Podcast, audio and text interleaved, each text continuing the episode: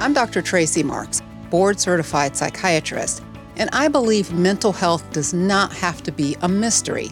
So I create educational videos on mental health issues and self-improvement. Learn more at markspsychiatry.com and visit my YouTube channel by simply searching Tracy Marks on YouTube. Now to today's topic.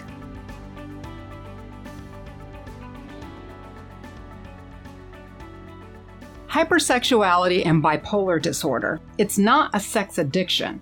Why does it happen? That's what I'm going to talk to you about today. I've gotten a few requests to talk about this topic, and there's a lot of different directions that it could have gone with this, but I decided to talk about some of the ways that hypersexuality can manifest. Now, keep in mind, this is a very individual experience, and I realize that I don't know how it is for everyone.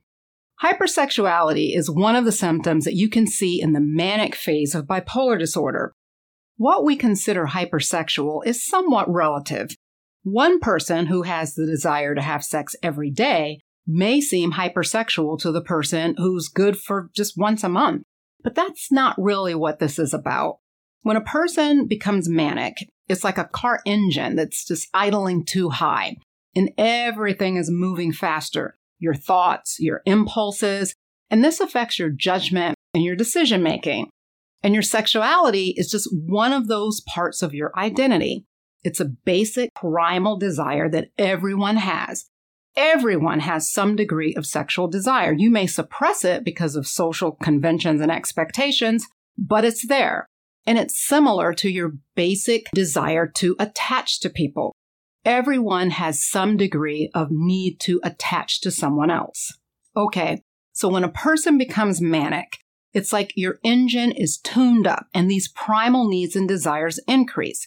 It's like having an increased appetite for different things, not just sex, but lots of things. And if you combine this increased appetite with fast-moving thoughts, poor impulse control, poor insight and judgment, what do you get?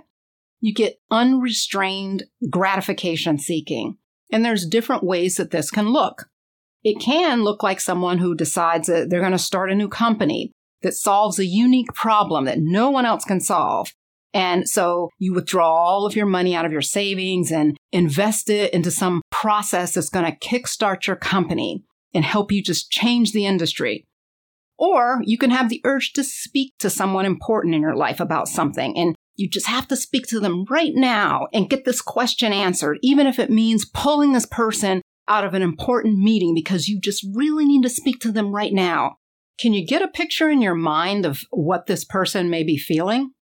So with hypersexuality, you start with your basic sexual needs, and then there's this ramped up energy around it that creates this urge that you just can't control. It's like having an itch in the middle of your back, and you find something to scratch at it, and it feels kind of good, but there's just still this one spot that you just can't find, and it's still itching. So you're scratching all around, but this one spot is still there. I use that example because the scratching feels good, but you're also over-scratching parts of your body. So the inability to get it all satisfied feels bad. So you feel good and bad simultaneously. If you look from the outside as a person not affected by mania, it may just seem like the manic person is just having fun. Good for you that you've got all that energy. But it's not all fun. And for many people, it doesn't feel that good. Or the feel good is very temporary. And many people will have a lot of shame when the mania goes away because unlike a sexual addiction, the hypersexuality of mania is only present during the manic episode. So after that passes, they go back to their usual behavior, whatever that was. And often with bipolar disorder, the opposite mood follows. So mania will be followed by depression, either immediately or sometime later. So if a person who was hypersexual while they were manic then gets depressed, their sex drive is shot, and they're completely the opposite. In fact, this may be a period of mourning the losses and the damages that they created during their manic phase. What are the ways that people can behave when they become hypersexual? It can be increased sexual activity either with your partner or multiple partners or even strangers. person who would otherwise never consider being unfaithful could have an affair during this period, not only because of the increased urges, but the poor judgment, the trouble controlling their impulses, and even a misperception of their world and what's going on around them. It's like they can just get this tunnel vision and nothing else exists except them and the other person or other people. But not everyone has sex with multiple partners. Some people masturbate excessively, and I say excessively because it is considered normal to masturbate. But some people will just lose track of time watching pornography and masturbating all day. Here's a more subtle way it can look, though. Some people can get caught up in their sexual fantasies, such that they neglect their responsibilities, or it distracts them from getting their work done, so they're not performing well at work or at school. And these are just some examples of how you could have hypersexuality that's problematic, but it doesn't involve having sex with someone. So what do we do about this? The main solution is to treat the episode. As I mentioned before, if the hypersexuality is from mania and not from a sexual disorder, when the mania dies down, the hypersexuality also dies down. You don't become non-sexual. Your baseline sexuality is just reined back in. So it's important to recognize early signs of your manic episodes. Even if you're fairly stable on your medication, you can still have breakthrough episodes. So this can be important to look for early signs to see your doctor to have your medication tweaked. Not sleeping and hypersexuality are often early signs for people. And sleep deprivation in mania is like lighter fluid on a fire. It's one of the ways that manic episodes can escalate.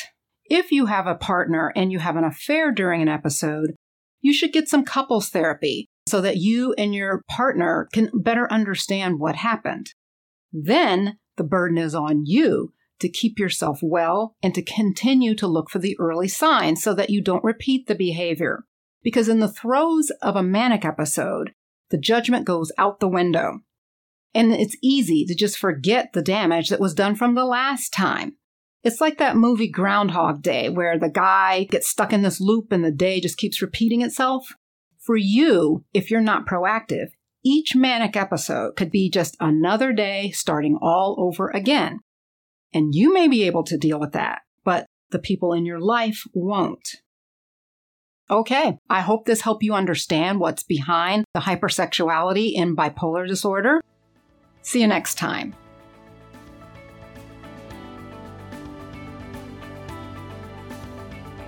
Thanks for listening. If you have any feedback, questions, or would like to submit ideas for shows, check out our website at Ars Longa Media, and that's ARSLONGA.media, or send an email to info@arslonga.media. This podcast is for educational purposes only and not intended for medical advice. Ars Longa, Vita Brevis.